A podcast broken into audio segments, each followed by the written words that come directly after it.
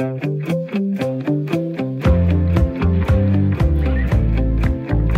lytter til Sommertid med mig, William Eising. Og i dag er min gæst en, som har the orange feeling helt under huden. Hun er øh, born and raised Roskilde-denser, og har øh, hver dag de sidste år, 10 år, arbejdet ved Danmarks største festival. Og, øh, og en, der er helt sikkert, ligesom mange af andre også er ked af, ikke at skulle høre lyden af en kunstner og øh, publikum gå op i en højere enhed.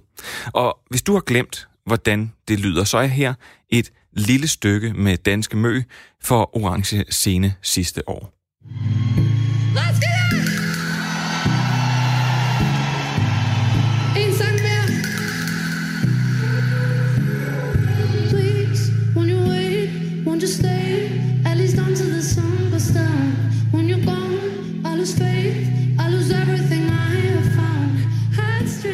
Velkommen til sommertid, Christina Bilde, talskvinde for Roskilde Festival.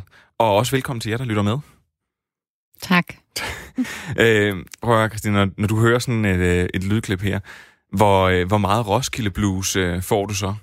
Jamen, jeg får instant Roskilde Blues. altså lige præcis det der, hvor der bliver råbt Roskilde ud over det, og, så, og så der bliver svaret. Det, er- det, altså, det er tæt på, det trækker tårer. Lidt afhængig af lige tidspunktet på dagen og sådan noget, men det, det rammer altså lige hjertekuglen.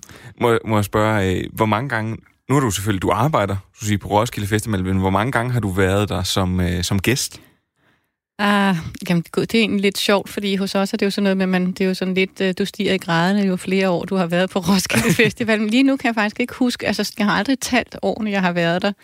Øh, Jeg kom første gang i 1984, øh, og øh, så har jeg vagt, fakt- var jeg der faktisk som gæst med få års undtagelse ind til 2001. Så det, det er blevet til en del år, og så, øh, ja, så også her de seneste 10 år. Ikke?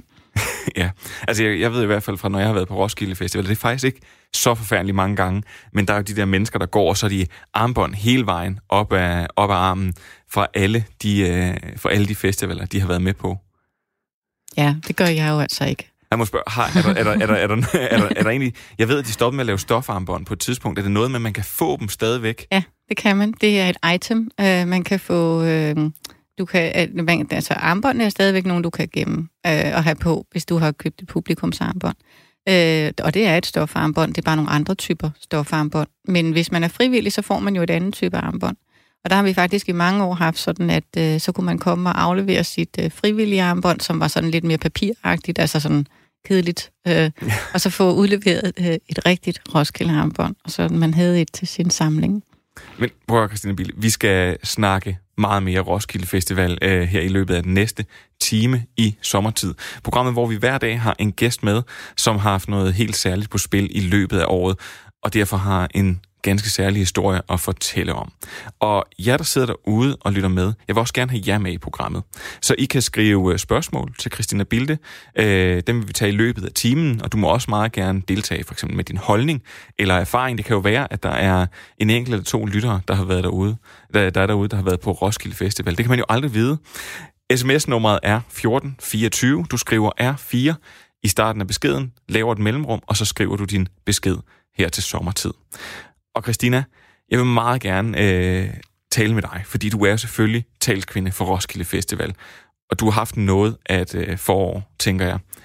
Øh, og faktisk, så skulle du faktisk have haft rigtig travlt lige nu her, mens vi taler, og du ville slet ikke have haft tid til at tale med mig, fordi Roskilde Festival 2020 er et 50 års jubilæum for festivalen. Og I skulle egentlig have været godt i gang med musikdag nummer to lige nu. Hvor meget øh, fylder det for dig, at du ikke er her på festivalspladsen, men at du i stedet for sidder et, øh, i et studie i København og taler til mig? Øhm, ja, det, er jo, altså, det fylder jo alt. Øh, øh, altså fordi det var nu, det skulle have været. Øh, så den der følelse af at, øh, at gå på arbejde og faktisk have rimelig meget at se til. Øh, og i virkeligheden har jeg jo og, min, nogle af mine kolleger talt ret meget om Roskilde Festival, særligt i den her uge, netop fordi det skulle have været. Og så bliver man jo mindet om, at den ikke er på en anden måde også. Ikke? Øhm, så det, det fylder virkelig meget, øhm, og det fylder på, jo selvfølgelig på en helt anden måde, end Roskilde Festival ellers ville have fyldt.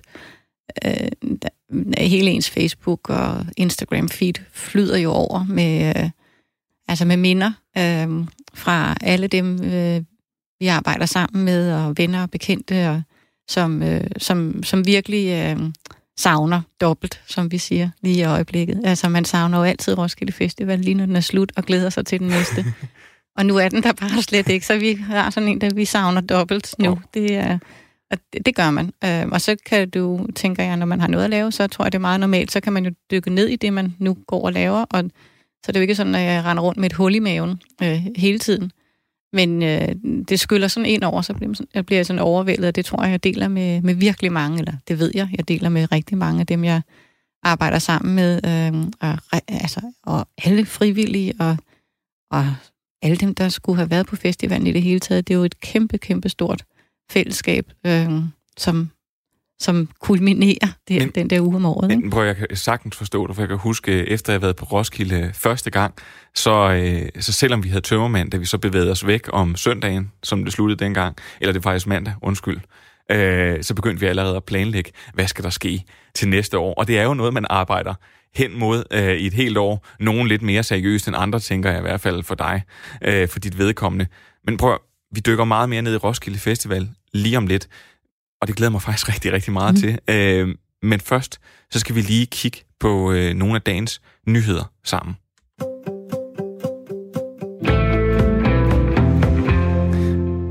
Og jeg ved ikke, om du har øh, taget en, øh, en særlig historie med, øh, der måske har fanget dit blik i nyhederne i dag, som, øh, som du synes er interessant. Jo, det har jeg. Jamen, vil du så ikke have lov til at lægge ud? Jo, det vil jeg gerne. Og der er jo masser at vælge mellem, der vi er, at det er jo en meget særlig situation, vi befinder os i i, i hele verden. Men jeg har så valgt at gå en helt anden vej. Ja. Øhm, jeg har fundet, øh, faldet over en øh, anmeldelse af Frihedsmuseets øh, udstilling, og Frihedsmuseet genåbner her øh, på fredag. Øhm, og, øh, Jeg, jeg må sige, Christian, undskyld, jeg har afbrudt dig. Det er vist ikke det, man kalder en breaking. Nej, det er det ikke. Øh, Eller det ved jeg da ikke, om det er. Nu synes jeg lige, jeg prøver at høre, Frihedsmuseet brændte ned. Det er blevet bygget op igen, og der var en hæftig debat faktisk om, hvad Frihedsmuseet egentlig skulle handle om. Så det, altså, øh, det er jo en del af vores fortælling, en del af vores fælles historie, som det bringer frem. Og, den, øh, og det er en, en særlig vinkling på den historie, og det åbner så på fredag. Øh, og nej, det er ikke breaking, øh, som vi er vant til at forstå de gule bjælker, men det betyder jo ikke, at det ikke er vigtigt. Øh, og den faldt jeg over, og, øhm, øh, og, øh, det, jeg vil sige, det, det glæder mig faktisk, øh, det glæder mig faktisk til. Jeg har aldrig været på Frihedsmuseet, og det er, at, øh, at, det at, øh, at, man, at man faktisk øh, har valgt at gribe det an gennem sådan en personfortælling, at, at det er den måde, man øh, gennem øh, frihedskæmper fortæller øh, om, hvordan det, øh, hvad det var, der drev dem, øh, hvad det havde af konsekvenser, og så samtidig fortalte øh, en fortælling omkring øh, besættelsestiden.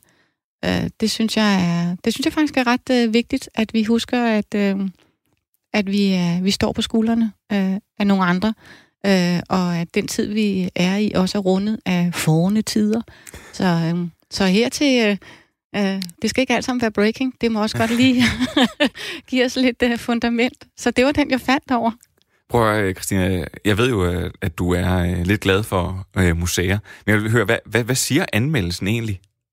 Altså, det var så måske en anden grund til, at jeg faldt øh, over den, fordi overskriften, øh, som jeg fandt den i Berlingske Tidene, det er, at øh, i møde med besættelsens grofulde virkelighed presser tårerne sig på. Øh, og så tænker jeg, øh, så har man, øh, så har man, når man øh, skaber en, øh, en udstilling, øh, med, øh, og ja, jeg har en fortid i museum, når man, kan, når man rammer øh, på den måde med det, man øh, får udstillet, så har man gjort noget, der er godt og interessant. Og det, det synes jeg jo, øh, det synes jeg bare sådan fagligt, øh, har det ikke sluppet mig. Hvad er det så for greb, man tager fat i? Og det, det er derfor, jeg også synes, det er spændende at læse øh, sådan en artikel.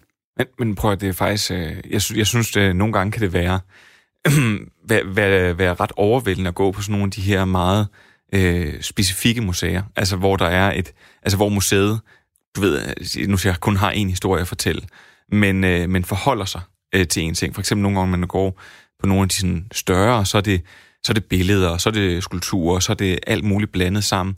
Og man når ikke rigtig at, øh, at tage det ind. Og jeg kan faktisk huske, at jeg var i, øh, i Tokyo på et tidspunkt, og var på et, øh, et, et museum, der lå op på, jeg ved ikke hvilken sal, virkelig, virkelig højt op i en af de her bygninger her. Og det var kun øh, billedkunst. Og det var... Øh, så fik man lov til at gå igennem et par rum, og der var nogle virkelig, virkelig flotte billeder, og det var, jeg tænkte, okay, det her det er virkelig imponerende. Og så kom man ind i et helt tomt rum, hvor der stod, at nu skulle man ligge alle, altså nu, ikke noget med at tage billeder, ikke nogen mobiltelefoner op eller noget. Og så kom øh, man ind øh, i et rum, og så hang der øh, tre billeder. Øh, meget, meget små billeder, blandt andet et Picasso. Og jeg kan bare huske, at det gjorde et ret stort indtryk på mig, og der tror jeg virkelig for første gang, jeg sådan fik museumsoplevelsen ind under huden. Ja, eller kunstoplevelsen, Ja. ikke? Ja, kunstoplevelsen, Nå, men, ja, men det er jo, det hænger jo sammen, og hvad hedder det, og, og, for, og nu er det, altså Frihedsmuseet er jo, jo et kulturhistorisk museum, men det er jo det, kunst kan, synes jeg. Øh, og, og det er uanset om det er billedkunst, eller om det er ja, musik, eller hvad det er. Øh, det kan jo nogle gange, altså, ramme en, og, øh, og nogle gange kan det også bare lige så stille snige sig ind, og så øh, og virkelig få flyttet øh, en, øh, flere dage efter, man øh, egentlig har oplevet det. Øh, så øh, jeg, jeg kan godt genkende den oplevelse. Jeg sidder nu og tænker her på... Øh, øh, meget interessant, fordi jeg har selv haft en meget stor oplevelse med at være på det museum, der ligger på Ellis Island øh, ved New York, som er, eller Manhattan, som er den ø, øh, alle dem, der er til øh, USA, øh, de blev sat af ved, når de kom sejlende. Øh, og, og det er, øh, altså dengang jeg besøgte, var det ret nyåbnet. Det var egentlig et, øh, man, man var ligesom bare i den der ankomsthal, og så var der nogle rum, man gik rundt i, hvor der var en masse, ja, netop fotos af hele italienske landsbyer, der var rejst over nærmest, og alle mulige ting og sager, som folk havde haft med. Det vil sige, der var ikke sådan særligt sådan stærke, tunge øh, formidlingsmetoder sat i, i værk. Der, øh, det var meget simpelt og enkelt, men jeg var dybt ramt af de fortællinger, som øh, kom frem, både i det, der nu var for, øh, formidlet, men bare også gennem de genstande, der var.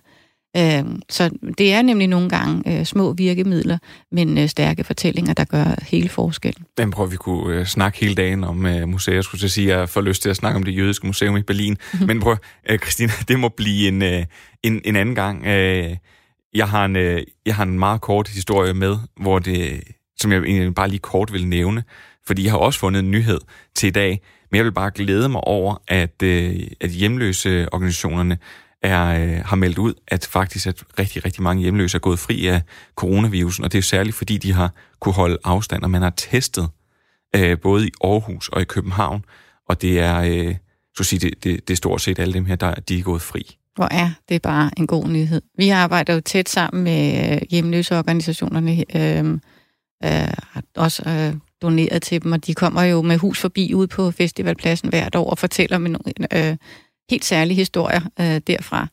Øh, Så, jamen, det, det, ligger, det ligger vores og mit hjerte meget nært. Det var en god nyhed. Jamen ved du hvad, så med det, så synes jeg, at vi skal gå videre, og så skal vi snakke om noget Roskilde Festival.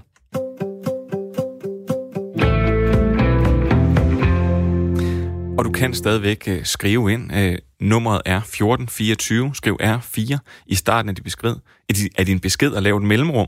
Og øh, i dag har vi Christina Bilde, der er talskvinde for Roskilde Festival med.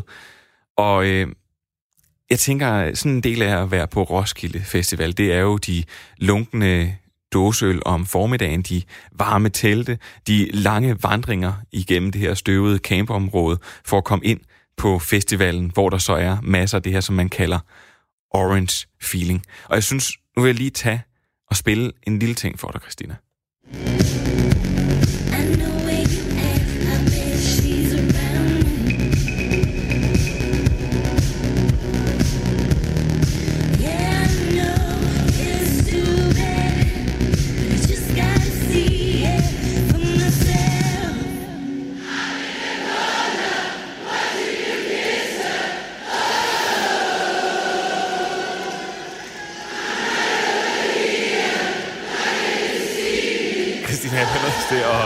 At, at fortælle dig, at, øh, at øh, lige nu så sidder øh, min producer Isa, hun sidder og, øh, Og først så peger hun på sin arm og siger, øh, altså sådan, og, og signalerer gåsehud. Og så, øh, og så synger hun med. Og så kommer vores øh, produktionsassistent øh, Theodor også ind, og han står og begynder at danse med, fordi de jo sidder og lytter med ude i regien. Det her, det var øh, kunstneren Robin, øh, som faktisk skulle sige, ikke engang blev betalt for, øh, for det, øh, eller blev, blev skulle sige, selvom hun blev betalt, ikke gjorde det, hun blev betalt for, fordi hun fik jo bare publikum til at synge øh, hendes øh, sang. Øh, og jeg kan faktisk huske, at jeg, også, jeg så Robin i, det må have været i, øh, i 2009, hvor hun øh, besøgte festivalen sammen med Røgsop. Mm-hmm. Øh, og spillede The Girl and the Robot. Men prøv at, Roskilde Festival 2020 skulle jo, som jeg tidligere har nævnt, have været godt i gang. Men sådan blev det ikke. Og øh, Christina, man kunne næsten få fornemmelsen af, at I indtil det sidste håbede på, at årets Roskilde øh, kunne blive til noget. Selv efter, at øh, den engelske festival Glastonbury aflyste i midten af marts, og der meldte du ud, at de fortsatte med jeres planlægning. Altså Glastonbury skulle have været holdt sådan stort set lige før Roskilde Festival, og har faktisk mange af de samme hovednavne. Jeg ved ikke også, om der er nogle gæster, der måske krydser over. Men så den 6. april omkring klokken 1 kunne man læse, at øh, planen den stadigvæk var at afholde, fest, afholde en festival, men så kom der et pressemøde med Mette Frederiksen kl. 20, og kl. 21 så må de så officielt melde ud, at festivalen blev aflyst. Må jeg spørge, hvordan gik det først op for jer, sådan, da Mette Frederiksen holdt det her pressemøde, at det nok ikke ville blive til noget i år? Ja, ja det er der jo flere, perspektiver på, kan du sige. Um, når vi, altså, vi havde jo fra start øh, i den sådan fuldstændig ukendte situation, som altså, vi alle sammen stod i, der, der troede vi helt sikkert, at vi kunne øh, holde festival øh, her til sommer. Ikke? Der var jo over tre måneder til. Og noget af det, man hørte, var jo, at det var jo bare sammenlignet med en almindelig influenza. Ja. øhm, så, så, øh, så, vi, altså, så det gjorde vi faktisk i lang tid. Øh, så der, altså, det efter, efter nedlukningen af, af Danmark, og øh, hvor vi jo endnu ikke havde fået at vide, at vi ikke kunne holde festivalen, så tror jeg, så, så håbede vi nok mere, end vi troede. Øh, og det er rigtigt, man kan på mange måder sammenligne Roskilde Festival og Glastonbury, men man kan lige præcis ikke sammenligne den der i forhold til, hvor mange mennesker de samler for at bygge deres festival op meget tidligt. Øhm, og, og derfor var det, hvad kan man sige, naturligt for dem at gå ud på det tidspunkt, de gik ud øh, og sige, at vi kan se nu, vi kan ikke samle de mennesker, der skal bygge festivalen så tidligt. Okay, øh, må, det må du nødt til lige at, ja. at, at kort og uddybe. Ja, de, øh, Glastonbury, så vidt jeg ved, øh, samler faktisk øh, øh, flere tusind mennesker til at bygge deres festival op omkring tre måneder før festivalen skal, skal løbe af stablen. Hos os, der, der samler vi først så mange og begynder at bygge vores festival op omkring sådan øh, to uger før. Så der er meget stor forskel på, hvornår man begynder at bygge festivalen op, altså hvor mange mennesker man er der. Og det var jo ligesom det, og ligesom det stadigvæk er, hvor mange mennesker kan man være sammen. Øh, så derfor så, så, at de gik ud der, var ikke, at, kan man ikke sammenligne med, at vi ikke kunne sige, øh, at vi ligesom stadigvæk øh, håbede på det. Øh, så, mm, mm, øh, men, og, og derudover, så øh, det der, selvom man så tror på det, og selvom vi håber på det, så øh, er det altså også naturligt for os at begynde at arbejde med, hvordan, hvilke scenarier vil der være, øh, øh, fremtidsscenarier. Og nogle af dem, dem kan man jo så øh, håbe på ikke bliver til noget, men man bliver nødt til at forberede sig på, hvad, hvad skal vi gøre, hvis de kommer? Øh, fordi det er for sent at, øh, at først at øh, tænke over det, hvis scenariet opstår. Så det er sådan en del af vores øh, måde at arbejde på, det er hele tiden at tænke i, i, i de der fremtidsscenarier. Så jeg vil sige, øh, øh, vi vidste ikke, at, øh, at vi ville skulle aflyse festivalen, før Mette Frederiksen sagde det. Altså det var stort set samtidig. Men vi var øh, forberedt på, at det var den melding, der kunne komme. Øhm, og det var for os øh, rigtig godt, at den kom så tidligt, fordi vi så jo netop ikke var øh, nået længere, trods alt, end i vores planlægning, end vi var, selvom vi var nået meget langt. Så var der masser af ting, som vi kunne nå at øh, ikke øh, bruge penge på, for eksempel, og mange af vores partnere øh, kunne øh, lade være med at bruge pengene på det, og vi kunne så sammen finde ud af, hvordan er det så, at vi får lukket den her planlægning af på en god måde, sådan så vi også har et øh, ordentligt fundament at arbejde videre med øh, frem mod øh, festivalen til næste år. Men mm. prøv at sige, det, det, jo, nu var det jo ikke en, det var jo ikke en helt almindelig Roskilde Festival, det tænker jeg aldrig, man synes, det er, men det, er jo, det var 50 året. Øh, og nu, øh, man kan sige, hvor I skulle have fejret 50 års jubilæum, nu bliver det bare næste år den 50. Roskilde Festival. Kommer det til at gøre en forskel for jer? Ja, det er lidt sjovt, det der men jeg, nu, jeg bliver nemlig nødt til at korrigere lidt. Det var jo det 49. år, men festival nummer 50. Okay. Så der er nogen, der har sagt til mig, nu kommer der orden i tingene, nu bliver det det 50. 20. år, og det er festival nummer 50. Jamen, så er det jo en lykkelig historie, det Nej, her. det ved jeg ikke rigtigt, om det er. Men, men du kan sige, det vi jo så netop, altså, fordi det, der vi kiggede ind i, det var jo, det er festival nummer 50. Og, og der havde vi jo altså, tænkt et helt forløb, som også, at det var en markering, der skulle vare over hele året med kulminationen omkring selve festivalen, men både noget, vi byggede op til, og noget, der ligesom var noget mere sådan reflekterende. Øh, hvad, hvad, er, øh, hvad betyder festival? Hvad betyder øh, ungdomskultur? Som Roskilde Festival er jo sådan en ungdomskulturel manifestation, kæmpe begivenhed, ikke? Øh, og har været det gennem alle årene. Øh, så for, der var sådan flere ting i det, så for os så var det jo der også simpelthen, om festival nummer 50 bliver så ikke i 2020. Det, det bliver i 2021. Øh, og rigtig meget af det, som vi øh, har gået og planlagt for at gøre den festival til noget ekstraordinært, særligt, øh, det kan vi tage med over øh, til 2021. Men der er også nogle ting, hvor vi kan sige, at vi kan ikke lave en copy-paste. Fordi hele vores, øh, hele vores tanker omkring det at markere, at det var festival nummer 50, var, også, altså var ikke, at det skulle være sådan en trip down memory lane. Det ville slet ikke være øh, Roskilde-style øh, at gøre det. Netop fordi det handler om sådan ungdomskultur, det handler om at kigge frem, og vi ryste os af sådan at pejle fremtiden. Så det skulle festival nummer 50 også gøre. Og det betyder jo også, at der er nogle af de ting, vi havde tænkt os at gøre i 2020, som ikke på samme måde vil være højaktuelle eller pejle fremtiden i 2021. Så derfor vil programmet eller øh, heller ikke helt blive det samme. Men der, vi har fået skabt et fundament øh, nu, som vi kan arbejde videre med. Og rigtig meget af det, der handler om at skabe en særlig festival, det er jo det, der programsættes, men der er også rigtig meget, der handler om, hvilket rum er det, vi skaber. Hvordan kommer byen til at se ud? Ikke? Øh, er der nye scener? Nye pladser?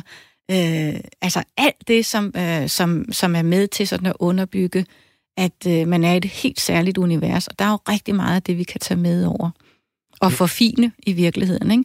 Nu har vi øh, fået et, øh, et år mere til at... Øh, forfine. Vi er også sådan nogen, der når festivalen starter, så tænker vi, ah, vi skulle have gjort sådan, og vi bliver ved med at gå og udvikle det på det, mens den løber af Jeg tror, ikke, der, jeg tror ikke, der er nogen, der ikke har holdt en fest, hvor de ikke tænkte, ah, vi skulle have gjort Ja, sådan. Det er Det faktisk sjovt. gøre nu. Det er sjovt, du nævner det her med, øh, med sådan en ungdomsmanifestation, øh, og, øh, og det er for... Fordi der er faktisk en, der skriver ind, det er Christian Jørgensen, han skriver, at han må med skam meddele, at han aldrig har været på Roskilde Festival, hvilket er en stor fejl, som øh, hans børn heldigvis råder bod på. Til gengæld har han øh, som musiker spillet på Roskilde Festival for mange år siden, og det var fantastisk, skriver Nå, han så. fedt. Og han nævner også, at... Har han jo også øh, været der. Ja, det har han. øh, men øh, han siger, at øh, som øh, inspiration til potentielle Roskilde Festivals gængere, så er dokumentaren om Woodstock Festival, øh, som må være Roskilde Festivalens moder, en rigtig inspirerende film. Ja, det er en god anbefaling. Den er værd at se. Det er jeg enig i. Høre, øh, vi nærmer os, øh, vi, vi nærmer os hastigt nyhederne, øh, som er, skal på lige om halvanden minut. Men inden da, og vi skal nok snakke mere Roskilde Festival. Jeg har masser af spørgsmål til dig øh, efter. Men nu sagde du, at det var muligt at lave nogle ændringer. Så vil jeg gerne lobbye lidt, fordi at øh, en af mine rigtig, rigtig gode venner, som jeg startede med at lave radio med på Roskilde Festival, han skulle have spillet øh, i år på Ej. festivalen. Det er ham, der er forsanger i bandet Jung. Og jeg Nej. tænkte, nu har de fået så meget succes, de, øh, og folk er vilde med deres plade. Kunne det ikke være dem, der åbnede Orange scene næste år? Er det ikke noget, vi kunne aftale nu? Nej, Jeg skal i hvert fald nok give det videre til vores chef. Øh, helt kort, hvordan, hvordan beslutter I egentlig, hvem der skal have lov til at åbne? Og øh, om der er mange, Du har, det kan et, vi ikke nå på. minut. Du har et minut.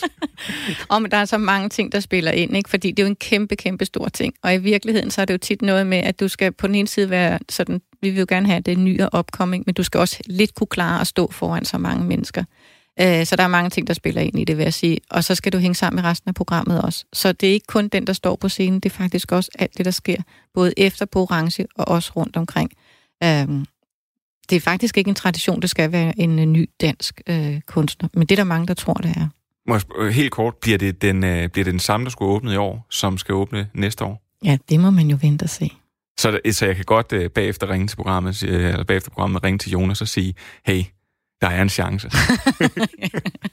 Hvis du mener, du kan gøre det på baggrund af det, jeg har sagt. Ved du hvad, det kan jeg i hvert fald. God ven kan vel altid lige stå op. Prøv at tusind tak, Christina Bille. Vi øh, snakker meget mere Roskilde Festival, og også hvad du skal bruge din sommer på. Lige om lidt, nu er der nyheder. Det er blevet tid til nyheder her på Radio 4. Der er sket omfattende svindel, der har betydet, at dårlige og farlige værnemidler er blevet indkøbt til sygeplejersker og læger i coronapandemiens frontlinje.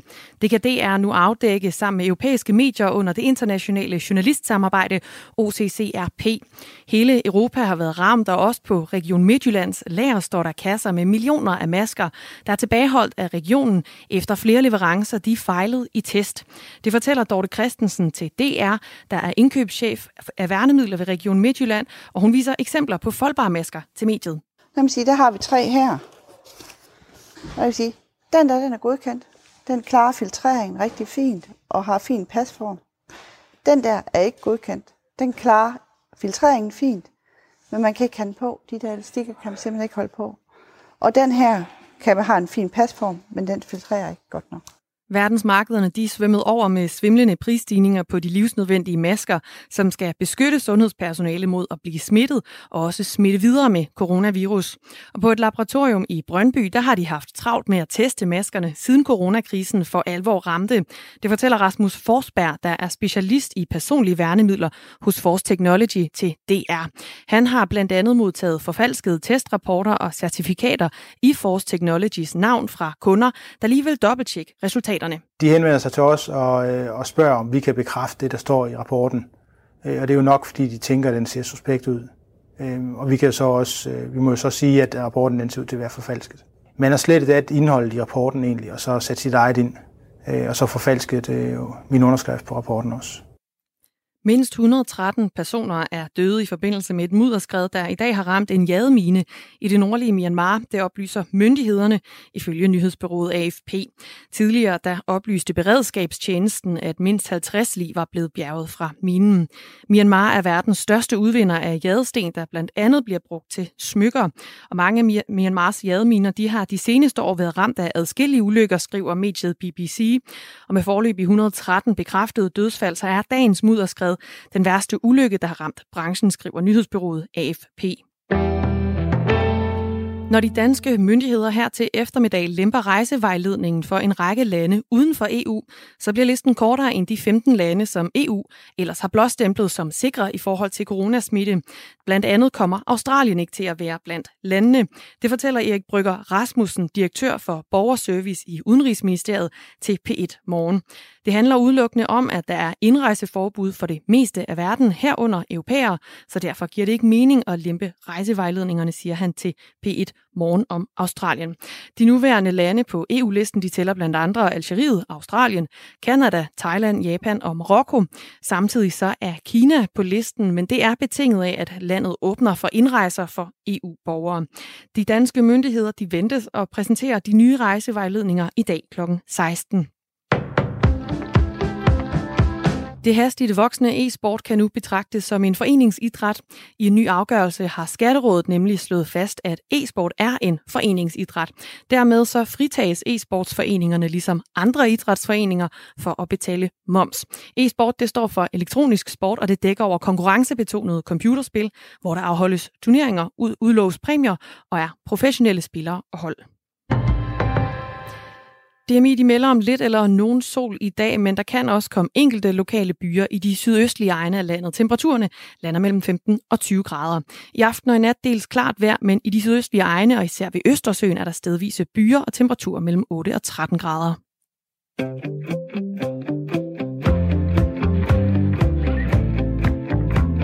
Du lytter til Sommertid med mig, William Eising. Og med mig er i dag Christina Bilde, der er øh, talskvinde for øh, Roskilde Festival. Christina. Hej, igen. Nu. Prøv at høre, vi, øh, vi blev jo afbrudt i vores, øh, i vores Roskilde-snak af, af nyhederne her. Øh, hvor jeg egentlig lyst til lidt at, øh, at, at samle op på en af de ting, som, som jeg egentlig tænkte øh, kommer til at, at, at blive ramt. Altså udover at man ikke kan få lov til at komme ind og nyde musik og hygge sig og hvad, og hvad der ikke er, så er Roskilde Festival jo også, øh, som jeg forstår det, med til at kanalisere en masse penge ud i foreningslivet. Ja. Hvad, hvad, hvad, hvad sker der med de, øh, med de penge, du siger? For de kommer vel ikke i år? Nej, altså hvad hedder det? Det er jo sådan, at vi øh, hvert år donerer hele det overskud, vi får fra Roskilde Festival til øh, en række organisationer, projekter og initiativer, som arbejder særligt med børn og unges muligheder.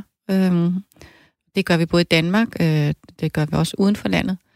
Øhm, og øh, derudover så er øh, rigtig meget af det, som øh, varetages på pladsen. Altså vi har jo omkring 30.000 frivillige, og mange af de frivillige drives jo, og er, er jo engageret i foreninger, altså lokale øh, foreninger især, men også foreninger, der kommer udefra, som jo tjener penge på at være på festivalen. Øhm, og, øh, og så er der jo altså, i øvrigt alle mulige andre, øh, Øh, der, der er en del af festivalen, og en del altså kulturaktører i øvrigt, som også er der. Og, øhm, og de tjener jo ikke de penge i år. Øh, for foreningerne, der øh, er vi faktisk meget opmærksomme på at sige til dem, de må ikke de må aldrig regne med, at de øh, tjener mange penge på festivalen, fordi der er så mange ting, der kan spille ind på det. Det kan være regnvejr, eller man kan få en ny placering, der kan være salget ikke går så godt, eller hvad det nu kan være. Øh, så derfor så er, at de fleste af dem har en drift, som er sikret, men det, de så bruger festivalen, det de tjener på festivalen til, det er jo, og, altså, det er jo alt det, som er ekstra lækkert eller ekstra godt, øh, ekstra udvikling for deres øh, medlemmer. Så det kan være træningslejre, man ikke kommer på. Det kan være særligt tiltag, man gerne vil indføre. Ting, man har haft brug for i foreningen, som man så tjener nogle ekstra midler til. Øh, og det, det kommer jo ikke til at ske øh, i år. Øh, og, og lige sådan er der jo så øh, alle dem, som vi plejer at støtte.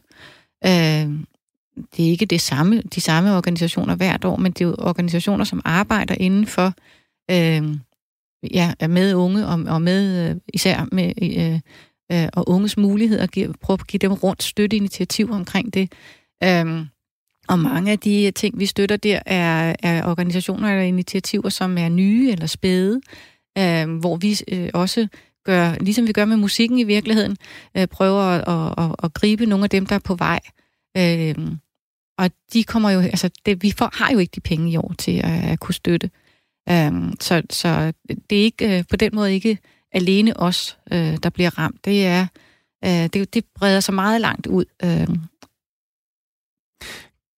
Christina, nu, øh, nu nogle ting, altså man kan sige, sådan, der er jo en, en masse ting og en masse historie fra Roskilde Festival. Og øh, jeg ved personligt fra, når jeg har været der, til de store koncerter, så, øh, så for eksempel så bliver der jo fyldt op for en orange scene stort set hver gang. Og der kan også godt være lidt skubben og masen.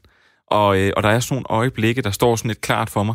Øh, blandt andet, at jeg øh, kan huske, at øh, jeg for 20 år siden sad og så nyhederne en aften med mine forældre, hvor der blev, øh, hvor der blev overbragt en fuldstændig forfærdelig nyhed om de ni personer, der mistede livet under øh, Pearl Jam-koncerten, der simpelthen blev altså, trampet ihjel.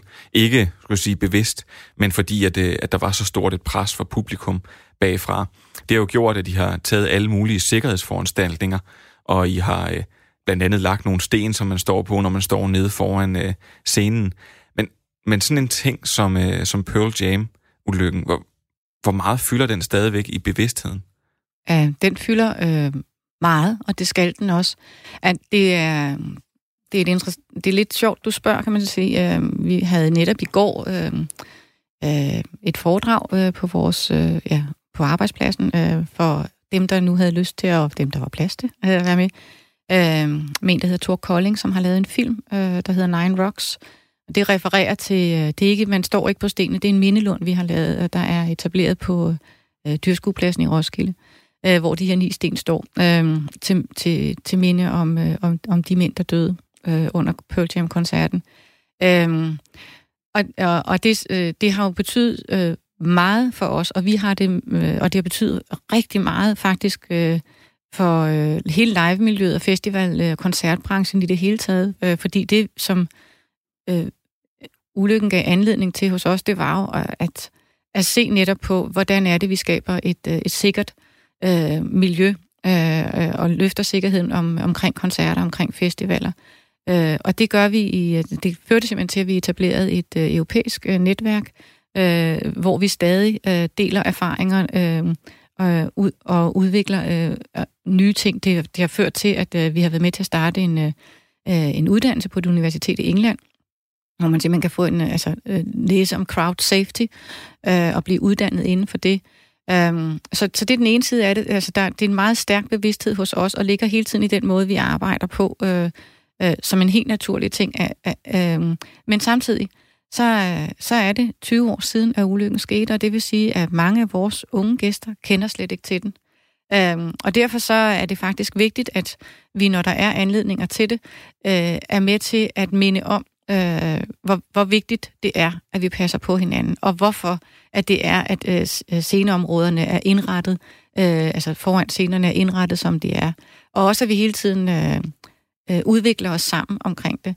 Og nu er det jo 20 år siden, at det var det for i tirsdags.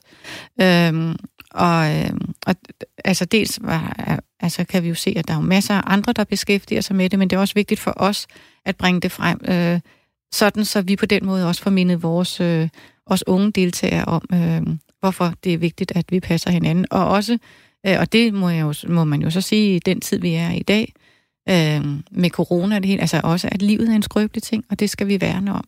Øh, så... Øh, så, så det, det betyder meget for os, og det ligger øh, dybt i rigtig mange af, af mine kolleger. Mange af dem var meget tæt øh, på ulykken.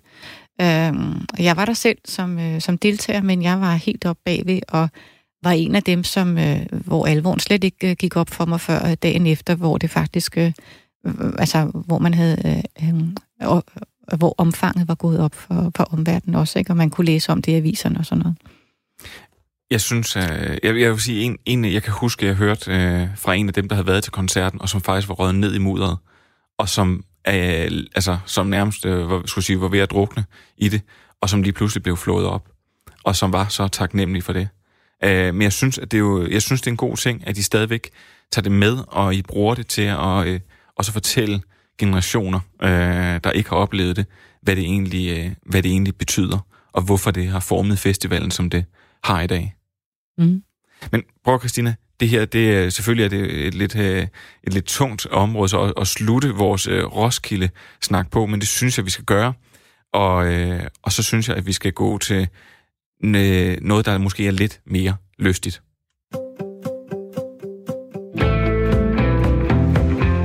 Fordi tit, når vi har gæster med her, så prøver, så, google, så det første, man gør, det er, at man googler dem. Og når man googler dig, så kommer der, øh, så kommer der ikke særlig meget frem om dig. Mm. Øh, der er ikke givet øh, lange interviews til øh, alle mulige blade eller aviser. Hvor, hvorfor gør du egentlig ikke det?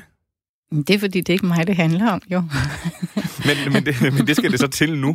øh, fordi øh, jeg vil egentlig gerne høre, udover at, øh, at skulle sige, at, at du selvfølgelig ikke skal arbejde øh, på Roskilde Festival øh, på den måde, så vil jeg gerne høre, hvad skal, hvordan har coronaen egentlig ændret dine øh, sommerplaner? Altså, den har, den, den har faktisk primært ændret det på den måde, at jeg har fået en lidt længere sommerferie, end jeg ellers ville øh, have haft. Øh, fordi jeg jo ja, øh, også ville være på arbejde i næste uge, og en fuld uge derefter, der, den bruger vi jo typisk til at lukke festivalen øh, ned, evaluere, og så er der, foregår der masser af oprydning, som jeg ikke er en del af, øh, altså ude på pladsen.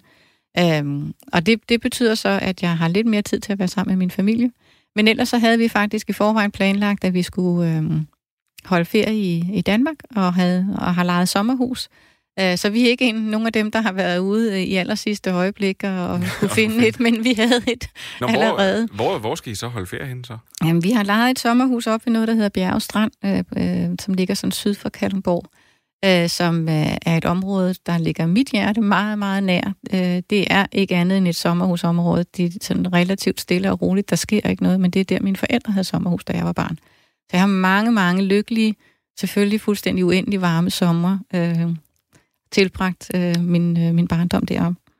Må, øh, jeg sige, hvordan, hvordan er det at, at skulle have sådan en, en, en, en sommer, skulle sige, måske en, en sommer i ro og mag, i stedet for at have en, hvor det, jeg, jeg tænker, at du må næsten tonse rundt øh, på hele pladsen, når, det, når festivalen er i gang.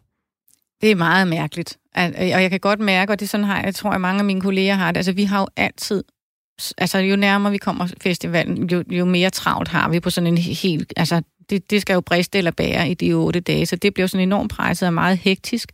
Og øh, enormt positiv stemning også, fyldt med energi og sådan, og vi har jo faktisk også i den her periode haft ret meget at se til. Altså det, at festivalen er blevet aflyst, har jo ikke gjort, øh, at vi ikke har haft noget at lave. Tværtimod, det har jo bare været en anden situation. Men det, der så mangler, det er jo kulminationen. Det er jo der, hvor man øh, altså nærmest ikke øh, får sovet, øh, øh, øh og altså netop, øh, ja, har masser at se til, altså som i ekstraordinært meget at se til, og i øvrigt også hele tiden bliver påvirket af ting, der sker udefra. Øh, så nu er det en, nu er det, nu er det stille nu er det sommer, sommer ikke? men det er uden den energiindladning, fordi det, det, det kræver jo noget, men det, som er så særligt, det er jo, at man får jo simpelthen så meget energi af at være i det også. Og nu siver vi ligesom bare over en sommerferie. men, men, men prøv, så, så, vil jeg egentlig, øh, så vil jeg egentlig gerne give dig noget at lave i din sommerferie. Mm. Fordi nu sagde du, at du skulle på ferie i Vestjylland, og vi var lige ved at, øh, vi var lige ved at afspore hele programmet, du og jeg, til at begynde at snakke om øh, museer. Så derfor så har jeg kombineret de to ting. Og til at fortælle om det, så har jeg øh, ringet til Britta Tønborg, der er chef for forskning og kunst på Museet Vestjylland. Hej Britta. Hej. Hej. Og ved du hvad, du må også gerne meget, sige, meget gerne sige uh, hej til Christina. Hej Christina. Hej Britta. Uh, god sommer. Ja. tak i lige måde. En, en rolig sommer, uh, skulle jeg sige. Prøv at høre, uh, uh, Britta, hvad, hvad er det, du kan tilbyde Christina, hun kan lave i sin sommer? Øh, jamen lige nu sidder jeg og føler stor sympati for alt det, der bliver sagt, fordi det er jo den samme hverdag. Museerne har har befundet sig i, bortset fra, at, at øh, lige præcis i dag, øh, der fik vi faktisk kombinationen. Så her lever vi på sådan et kunstmuseum. Jeg sidder lige nu på Odsers Kunstmuseum i Asnes, øh, og her har vi planlagt og nu også gennemført åbning af en stor udstilling med Jesper Christiansen, som har brugt et helt år på at male vestjyllandske landskaber, især Odsher. Og den udstilling åbner i dag for de besøgende, uh, og den er blevet utrolig flot. Altså Jesper Christiansen er det sted flyttet ind øh, med montre fuldt af hans pladecovers og bøger og digtsamlinger og keramik, ting han er inspireret af, og så nogle utrolig smukke øh, og fantastiske malerier på væggene. Og så har han farvelagt vores rum heroppe på museet øh, i fire-fem forskellige farver fra Farrow Ball. Altså han er decideret flyttet ind. Det er blevet så flot. Øh, så kulminationen er i dag, vi fik lov at ligesom lave vores festival eller udstilling, men, men uden en egentlig åbning. Og øh, jeg kan genkende det, der blev sagt lige før, det der med, at når man lever et cirkusliv, så er der også de her øh, stunder, hvor det hele ligesom kulminerer og piker, og der er det altså rart øh, øh, at stå med i vores verden et glas vin i hånden og ønske hinanden øh, tillykke og kigge på resultatet og høste frugten lidt sammen sammen. Øh, men, men det har vi skåret ud på grund af, af corona. Men øh, produktet er der. Christina. Vores festival bliver gennemført. ja. Christina, kender du Aarhus, øh, Aarhus Odsherred Kunstmuseum? Nej, jeg har aldrig været der, og jeg har faktisk været en del i Odsherred, men jeg kommer. Det skal jeg helt kommer. klart se, og det bliver da vildt fedt. Uh, kender ej, du, det glæder jeg mig meget til. Kender du maleren Jesper Nej, Christiansen? det gør jeg ikke, men, men det, det lyder som om, det virkelig, I har, altså, jeg har jo været ansat på et kunstmuseum engang. Altså, så jeg, jeg er helt... Øh, hold da op, hvor har... Altså, jeg glæder mig til... Jeg elsker det der med, når rummet og det hele sådan øh, bliver øh, altså, sat i spil på den måde. Det, øh, og det bliver fedt. Og, det vil jeg gerne se. Og Britta, må spørge, er, er, det, ja. er det grunden til, at man egentlig skal toppe og se? Er det fordi... Altså, sige, ja. han, han, har, han har taget... Øh, Ligesom når, man, når en eller anden ens kammerat kommer og siger, at han er slået op med sin kæreste, og han lige kan få lov til at sove på sofaen to dage, så har Jesper Christiansen taget den samme gæstfrihed, og så har han så bare valgt at flytte ind, lagt alt ja. sit tøj og kommet med sin Xbox og sat den til tv'et, og også lige pludselig inviterer nogle venner en aften. Er det sådan, er det sådan den her kunstforestilling skal forstås? Ja, ja, lige præcis. Ja, det er faktisk et, et meget godt og sjovt billede. Altså, og, og så nogle mennesker lykkedes jo kun, fordi de er super charmerende, og, og, og i det her tilfælde også mega talentfulde.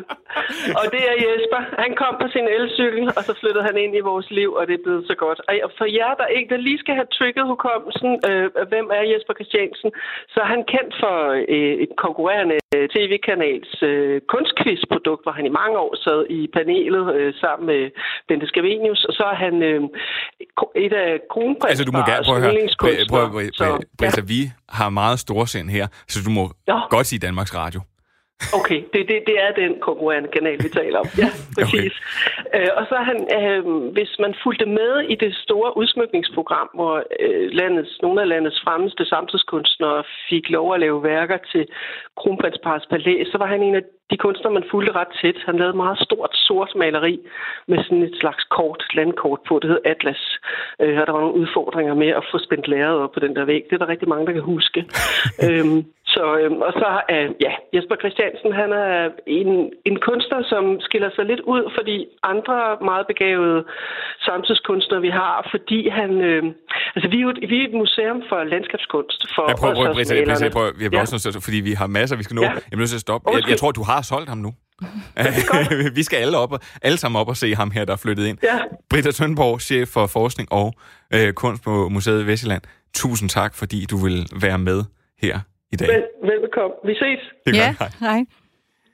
hej. Øh, jamen, det, øh, den, det ramte plet. Det ramte dig fuldstændig plet. Jeg synes, det lyder mega spændende. Jamen, nu må jeg se, om jeg kan få min familie med også.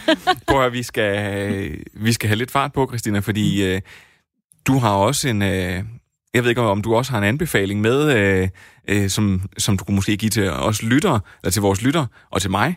Og så har vi også en, øh, en sang, som du har, du har ønsket i dag. Ja, Jamen, jeg synes faktisk, at, at lige præcis det, vi lige har hørt, egentlig øh, rummer min anbefaling meget godt, fordi øh, min anbefaling, når man holder ferie, og, øh, det er egentlig, at, øh, øh, og i det hele taget, så kaste sig ud i noget, som øh, man måske ikke øh, normalt vil kaste sig ud i. Det er tit der, de allerstørste oplevelser ligger. Og det kan jo være at gå på et museum, man ellers ikke øh, vil have gået på. Øh, jeg elsker selv at gå ud og høre musik, øh, og også gå ud og høre nogle kunstnere, som man ellers ikke øh, ville have hørt. Og tit, når man er i sommerlandet, ikke, så er der jo koncerter rundt omkring med nogen, man måske ikke lige kender.